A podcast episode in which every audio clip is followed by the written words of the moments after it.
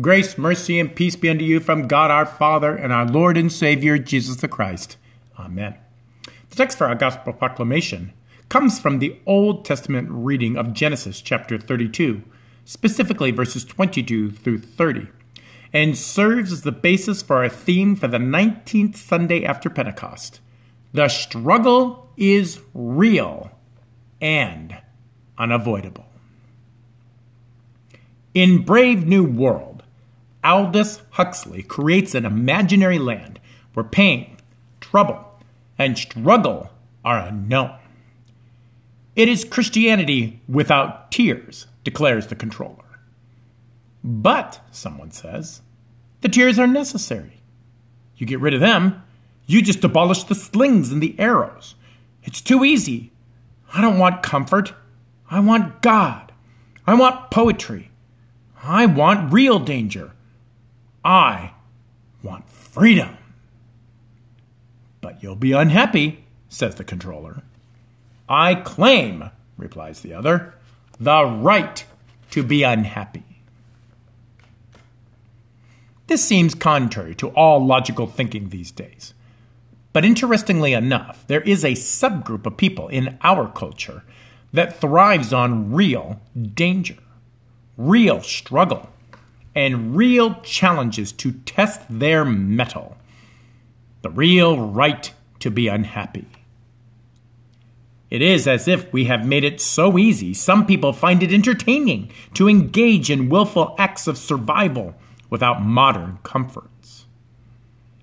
While we were on vacation, Marcy, my wife, and I caught a show where two people volunteered to be placed in the wilderness with only one item to survive if they make it for 30 days, they win. I watched this, fascinated that anyone would ever bear the elements without all the proper food, shelter, clothing, and emergency kits necessary to survive. But this was not the point for these contestants.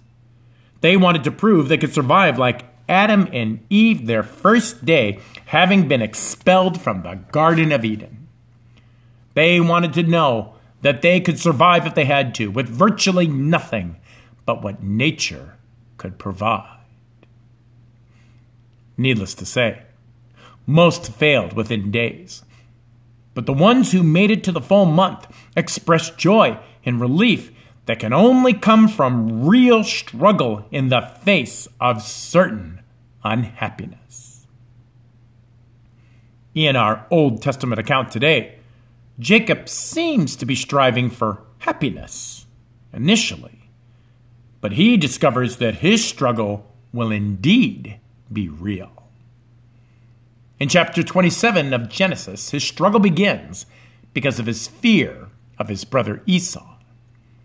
And his fear is not unfounded, for he took from Esau that which did not belong to Jacob. It's easy to say that Jacob was wrong and totally responsible, and Esau was somewhat innocent in all his shenanigans. But Scripture, specifically Hebrews chapter 12, verses 16 and 17, would disagree with you. Esau willingly sold his birthright to Jacob. After a day in the field, succumbing to Jacob's trickery for a pot of stew to satisfy his hunger. Esau gave up a double portion of his inheritance, leadership over the family, and the blessing to carry on the covenant promise with no struggle at all. In other words, Esau gave up his rightful status as the head of the family and his God all at the same time.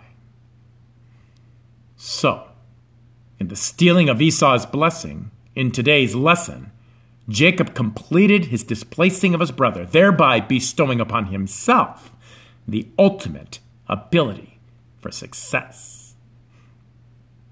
Jacob's real first struggle and subsequent right to unhappiness stem from the fear of his brother, who was most certainly intent on killing Jacob for his chicanery.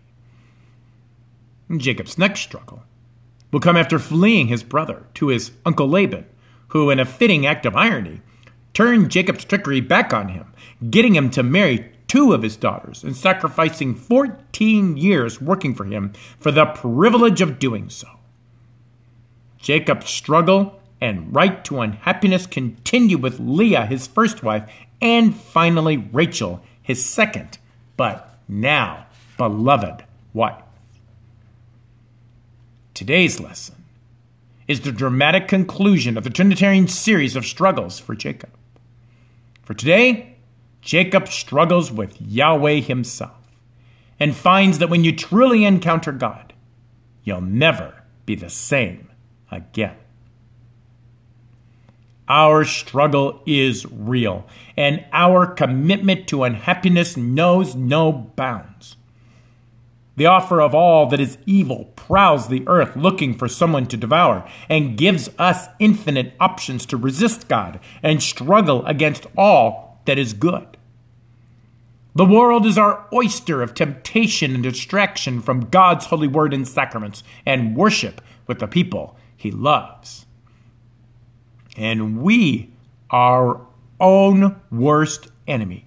When we struggle within ourselves and trick ourselves into doing what we don't want to do. The struggle is indeed real. And sometimes it makes us so unhappy, we lose the joy found only in our Savior Jesus. Then there is Jacob's struggle today. We wrestle intently with the challenges the church is faced with today. We dive into the sweatshop of our Savior's machinery for the sake of soul care. We scream at the wretched plans of the evil one who contends every day with every effort we make to support the church, care for his people, and glorify God. But we are not alone in this struggle.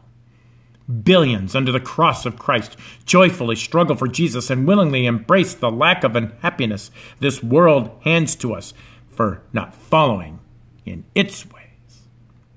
Brothers and sisters in Christ, right here, join together with us as we fight to improve the school, fix the building, catechize the new members, and organize again and again for stewardship, fellowship, and the social needs of our family.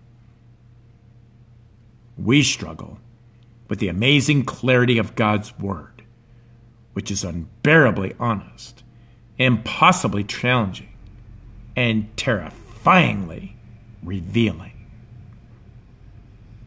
But our struggle does not leave us unhappy for long because our struggle has a partner that comes alongside us, willing to struggle like no one has ever had to. Our struggle is with a real God that really struggled in a way no one can comprehend. Our struggling God struggles with us, for us, and against us when we need Him to the most. Our God is caressing our clenched fist, raised in utter exasperation at the difficulties that lie in front of us. Our God is holding our shoulders up, sagging in defeat at the mishaps that never seem to stop befalling us. Our God is cushioning the brutal falls that yank our feet out from underneath us. Our God is with us, never leaving us, and never forsaking us. Our God walked with us with a crossbeam strapped to his whipped, scarred back and struggled to death on the cross. So we would never experience the struggle of eternal death ourselves. You can't struggle against our God, with our God, or for our God without being changed forever in a way which only glorifies God. His struggle saves us. That's what makes our struggle real and unavoidable for anyone in Him. Amen. Now may that peace which surpasses all understanding guard your hearts and your minds in Christ Jesus always. Amen.